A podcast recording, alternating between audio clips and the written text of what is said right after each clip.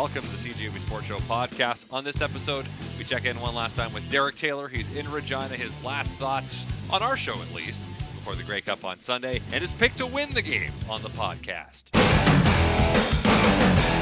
We're going to start the show in Regina. Derek Taylor, the voice of the Bombers, is there. And the thing we wanted to know all week was what was the status of Zach Collaros' ankle. Yesterday, he said he felt good. He was going to be good to go. And today, Derek, did he look good to go at practice? Do you, do you want the uh, the pop kinesiologist or the pop psychologist? I got both for you, Christian. Give them to me, both. Uh, all right, pop kinesiologist. He actually looked he looked better than I thought. Like his right ankle was really heavily taped up, like really heavily, like I mean really heavily taped up. But he came out and he was, you know, moving around slowly in the beginning, but you know, you saw him popping on it and jumping and cutting and, and doing some of the regular stuff. There were times where he would roll out and make a throw and he wouldn't land the same way you normally would on that right foot. It looked it looked like it was a little awkward, but ultimately I, I came away super impressed with how he looked based on I'd spent, you know, the last 48 hours really fearing what it could have been. Listed as questionable on the injury report that was just published about uh, 10 minutes ago. I don't think there's any question, right? Yeah, that's that's been pretty standard for the Bombers, right? If a guy is limited in practice on any day or doesn't practice, they'll list him as questionable. Or in the case of Rasheed Bailey last week, they listed him as doubtful, right? Questionable seems to be kind of their standard, but I, I just don't think I'm with you. I don't think there's any question that cat is, is starting the game uh, play number one. So, anything else uh, stand out to you at practice today? Uh, everything, honestly, that it was just all kind of the same as in the Western Final. We we kind of wondered. Uh, Demerio Houston's been back from injury for a couple of weeks, and and of course, the folks remember Demerio Houston's story when they cut Tyquan Glass after Week Four. Houston went in and actually bumped Winston Rose over to the field side. Uh, Demerio then gets hurt in the Calgary game, and he hasn't played since. And we're wondering, oh, is there a chance that he would get back in, be it for maybe Jamal Parker, maybe for uh, uh, Desmond Lawrence, excuse me. Uh, but he was back with the twos with Demerio, so it looks like he'll be down for this one. Shane Gauthier hasn't practiced a bunch. Uh, I didn't see his designation today, Christian, but I, am thinking he might have been limited again today. He's definitely going to play based on what we saw at practice. And then, I mean, guys like Jackson Jeffcoat could fall into the same thing as Fajardo, right? Uh, pardon me, as Fajardo. Uh, I mean, Saskatchewan, my brain is locked up. The same thing as Collaros, right? He uh, he was he's not hundred percent, but there's no chance that he doesn't play. So yeah, everything was was you know everybody everything is good and everything looks looks like we're ready for uh, for the Grey Cup, which is great because there are no more full practices left. Shane Gauthier listed as questionable, limited today. Also questionable, Demerio Houston. He was a full participant. Jeffcoat questionable. Ricky Walker, Tomoya Machino, and Greg McRae, who are all f- healthy scratches. Uh, that's what they're listed as. They're they got healthy scratch. I guess that's their injury. Yeah, if you got a second, Christian, there's one there. I'm curious. I'm curious, and it's not what I've seen in practice, but what I kind of think of this Toronto offense. I wonder if Ricky Walker makes it back onto the roster.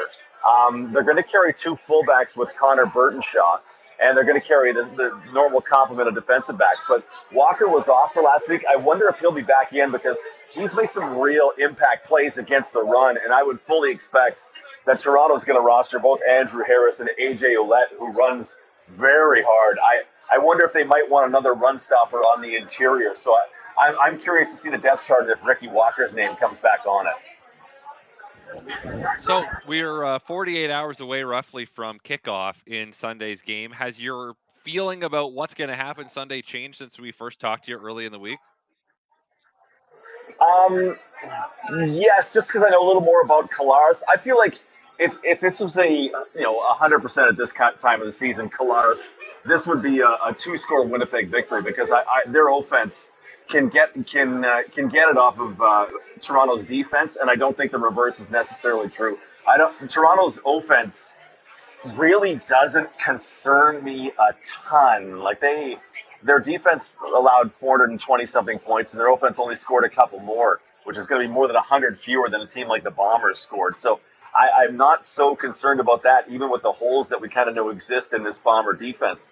Um, so uh, with Collaros, the way he looked today, I'm more inclined to say, you know, that five and a half point spread, I feel way more comfortable backing the Bombers on that uh, on a neutral field, just because uh, the receiving corps is healthy, the running back Brady Oliveira, and the run game are incredibly healthy based on what we saw last week. So, yeah, Collaros was going to be the last piece of, of real concern for me. Again, of course, anything can happen in a Grey Cup, as the 2017 Argo showed us.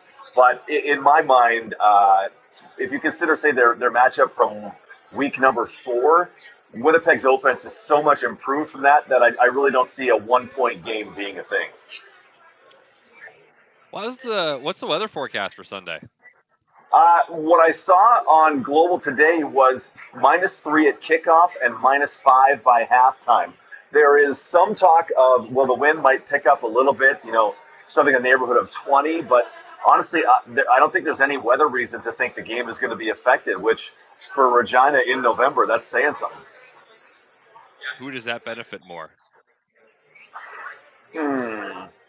I I might like a little tailwind to let, Marc Liegghio get some kicks in there because he did hit a 55 yarder here back on Labor Day. Uh, I, I think it's probably a push. Like the, the fact that it doesn't hurt anything, um, yeah, it's probably it's honestly probably a push. Both quarterbacks are, are guys with strong arms that would cut through the wind. Traction, I guess, will be the thing to watch, and which receiving corps is able to uh, to handle that the best. But I'd say I'd say a push based on the weather off the field, how has the city of Regina been for Grey Cup Festival this week? It's it's been really good. I was talking with their president and CEO Craig Reynolds a couple of nights ago, and I said, "When did you start planning for this Grey Cup that you finally get to host?" Because they were supposed to host the 2020 Grey Cup. There was no season in 2020, and he said we had our first conversations in 2018 about how would we do the Grey Cup. So it's been four years of pent up demand for for football and for putting on a show. So it's it's been fantastic, honestly. The parties are going nuts. Our colleague Greg Mackling is checking out all the parties. He has the the hard detail, hard job over the weekend of checking out all the parties and touchdown Manitoba and stuff. Uh, you see it all over the downtown. Just uh, there are there are football fans everywhere, and there are jerseys of all sorts. Uh, uh, I saw a Tristan Black Toronto Argos jersey. I'm like, oh, man, this is getting good. If you're you're digging that deep back into the closet. So yeah, Regina is, is a great football town from the from the lowest levels to the pro level. So yeah, this this is this one's going to be a lot of fun. Saturday and Sunday, there's going to be some real parties going on. It's going to be a ton of fun. What's your sense of the fan breakdown from each team, and then what we're going to see on Sunday in the stands? Yeah, I I kind of go to what Andrew Harris had said of I think it's going to be an Argo crowd because they hate the Bombers. Uh, Saskatchewan hates the Bombers. I, I I don't know. I kind of buy that. Um, you you really can't cheer for your your biggest rival, right? That would be pretty hard. Winnipeg fans, you'd presume there's going to be plenty more of those proper Winnipeg fans versus proper Argo fans. But I think the neutrals would would like the you know the, the three-peat to die on their on their home field. They don't have much to grab onto because you know the Riders didn't make the playoffs in the year they hosted the Grey Cup. But uh, yeah, I kind of side with Andrew Harris on how it'll play out. I'm curious to see what the actual will be, but but uh, rooting against the Bombers, I think would probably would probably be the thing on Sunday. So this is the last time I'm going to be talking to you until the post game show on Sunday. So I'm going to put you on the spot. Okay. First of all, let's go with who's going to win. Uh, the Bombers will win. And you think they'll cover? Uh, I think they'll cover. It's currently five and a half. I, I think they'll cover. I, honestly, I, I, to me, it's a double-digit win. It's a win by like twelve or thirteen or or fifteen points. So, you think it's going to be more like 2019 than 2021? Um. Yes. Yeah. I'd go. I'd go with that. 2021 was was unexpectedly close in my mind. So yeah, I'm with you. Okay. Who is the most outstanding player of the Grey Cup game? Oh, the natural would be to say Zach Collaros in a Winnipeg win. So I'm going to go back to back for Zach. Okay, what about Canadian? Ooh, how about if I'm thinking Zach's going to be the MOP as opposed to uh, one of the running games? Uh, how about Nick Demski as the MOP? Um, yeah, I, I, think there's some some spots where he can exploit that field side and, and get the Chris Edwards on a corner route. So uh, how about Nick Demski with something like six catches for 80 yards and a score? Okay, Brady Oliveira not a consideration there. is it uh, tough to pick between the two? I think. Well, you saw last week the pass game wasn't working, so they went to the run game, and when the run game working, there was no reason to go back to the pass.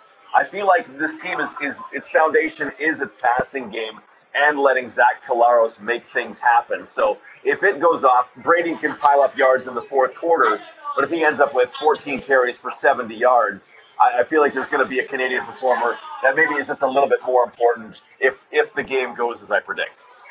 And then we'd have to do the research to figure out when was the last time the most outstanding player and most outstanding Canadian of the Grey Cup game were the same in consecutive years, if that's ever happened before. Oh my goodness! I, I mean, Montreal probably would have been Calvillo in a couple, but who would the Canadian could the Canadians have both been Ben Cahoon in the game like that? That would be that'd be tough. I, you know, I'm going to Wikipedia that when I get home, right? I'm going to immediately start looking that up just so we know. I'm just going to do it live right now and see if we can uh, get it. So that when uh, Montreal won their back to back, it was Avon Cobourne and Ben Cahoon, and then the following year was Jamel Richardson and Keith Shologan. So it's gonna oh, no. we're oh. gonna have to go back quite a bit further than that. Calvillo didn't get in either of those games actually, the most outstanding player, which is kind of odd. All right, well, Derek, I'll, I'll, let you go on that note. Appreciate all your work for us this week. We'll be playing a lot of the audio you sent back in on the show tonight. Have fun this weekend. Thank you, brother. Can't wait to talk to you in the post game show. Well, thank you very much for listening to the CJOB Sports Show podcast. If you like what you heard, guess what? You can hear more every weeknight on CJOB from 6:30 to 9 p.m. Of course, that is when the Jets are not playing, because if the Jets are playing, then I don't have a show, but I'll be part of the pre and post game coverage. Anyway, thanks again for tuning in. Subscribe if you'd like. We're available on iTunes and other places, I'd imagine. So farewell until we meet again. And thanks for all the fish. So sad that it should come to this. We try